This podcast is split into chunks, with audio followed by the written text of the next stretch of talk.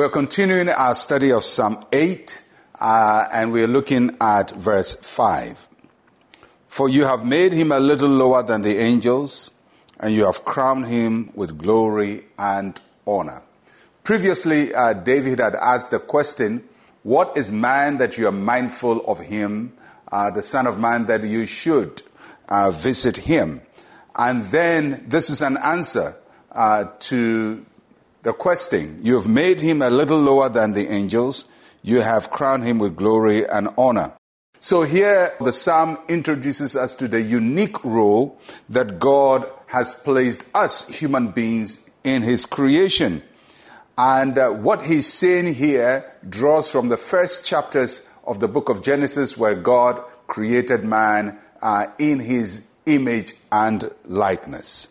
So the first thing you note here is the, uh, the statement, you have made him. And that's important that God made us. We didn't make ourselves. We didn't just happen to be. God made us.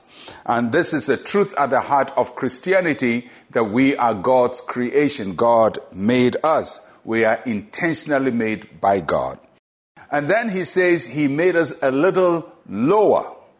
Now, I'm, i want to explain something here a little bit uh, because um, if you just ponder what the psalm is saying, uh, considering all the universe and everything in the universe, why, why is man important to God? What is it about human beings who seem frail, insignificant, who don't seem to matter in the larger scheme of all the universe? And, and then it says that God has made him a little lower. Uh, in the New King James, it says a little lower than the angels. The word that is translated angels in the Hebrew is the Hebrew word Elohim. Now, if you remember when we're looking at the names of God, we came across this name, Elohim, and Elohim broadly is used for God. Sometimes it's also used for other deities and, and sometimes uh, for angels and even sometimes for human judges. So, how to translate Elohim is always a difficulty. Uh, some translate it for angels and some for God.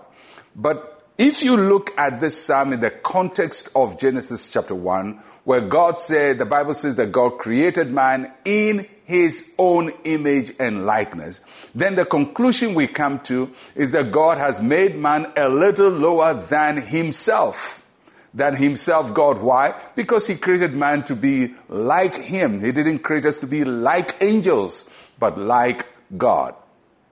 So that's a very important truth that in the creation of God, there is nothing that looks as much as God than us human beings. He made us to be like him, although lower than him.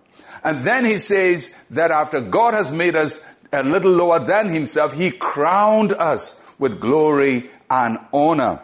The word crown means to surround, to cover. So God has covered us with glory and honor. You know, you look at yourself, you may think that your life doesn't mean much, but God has crowned you with glory and honor. He has poured it around you. And in spite of all the struggles you have, and maybe some shameful things that you might have done, or some disgraceful things that have, uh, happened to you, God has still crowned you with glory and honor. You are special. I am special. We are special in God's scheme of things. Human beings have inbuilt dignity and honor. And it doesn't matter what kind of human being they are, they need to be treated with dignity and honor because they represent the image of God. And that is why the psalmist says that God is mindful of us. The, the sun and the moon and the stars, that's not the image of God. They reflect the glory of God, but in themselves, they are not the image of God. The animals, they are grand, they are beautiful, but they are not the image of God. The, the solar system, just the planetary systems, none of them is the image of God. You and I, human beings, occupy a very special place in God's heart and in God's mind. And that is why He is mindful of us. Let us pray. Say with me, Heavenly Father, you have made me to be like you. Teach me to manifest your glory and honor in all I do. In Jesus' name, amen and amen. God has made you to be like him. And I'm Pastor Mensa Otabil. I'll catch you again. Shalom, peace, and life to you.